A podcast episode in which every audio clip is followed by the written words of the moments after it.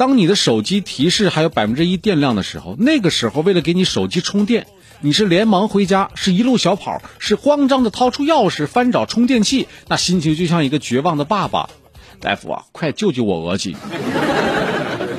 当在这个数据线连接成功的那一刻，大夫又说了，哎呀，再晚了一分钟啊，你们家儿子就要关机啊。所以大家我说的是什么我都知道啊，街头出现的这个共享充电宝，就是大家出门在外手机的急救包。你还别不信啊，最近呢新闻也都关注到了啊，记者对街电、小电、来电、怪兽充电等多个品牌调查发现，上述这些个品牌的共享充电宝啊，现行的这个收费标准呢，都是不同柜机的收费是不同的，具体价格呢是以租借的时间显示的页面为准，也就是说在这个柜机可能是一块钱一小时，旁边另一个柜机可能就是两块钱一小时，所以说啊，在市中心商场里的柜机它就是不一样啊，人家能住在那儿啊，那就是买下来一个最热门的一个学区房。以记者目前了解到的情况，网上大家的这个看到的情况来看啊，各大品牌的共享充电宝的最高收费标准为每小时五块钱啊。其中呢，有客服人员就说了，具体的价格是根据门店的人流量以及使用的情况来定的，由门店商家和客户经理共同制定。繁华阶段五块钱一小时啊，上次我们还说呢，我国的电费不高，没错啊，还没有给手机充电费费用高呢。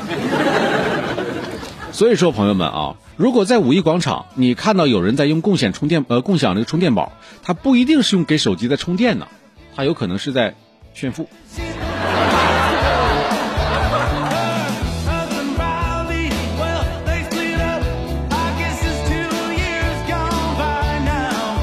其实我们大家都知道啊，二零一五年共享经济吹遍了互联网以及移动互联网啊。眼下四年前的伪共享经济当中还存活下来的，主要是有共享单车、共享充电宝和共享雨伞。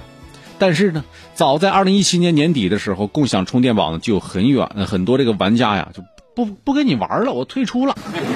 啊。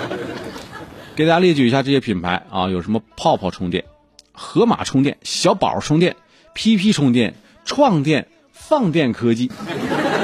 啊，你这个放电科技这名取的一般的，你说你个做充电宝生意的，你老往说放电，那你这意思你的充电宝就没电呗里头。名字取的不好，退出的原因也十分相似，几乎都是名字不好听、嗯、不是啊，开玩笑，原因是资金链断裂了。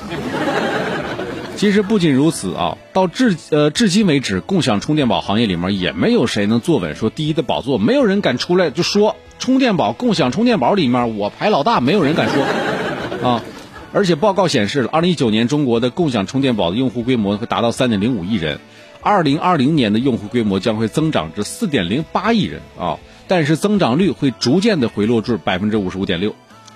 呃，回落是肯定的了。你以为只是付了一小时五块钱吗？这五块钱买的是经验和教训呢。五块钱的充电宝充一小时，大家只会用一次，没有人会敢用第二次。所以说这个时候吧，你就会发现，共享充电宝啊，还有共享雨伞呢，不只是共享，好像也是一种教训啊。你看看你这记性，怎么又没带充电宝？怎么又没有带雨伞呢？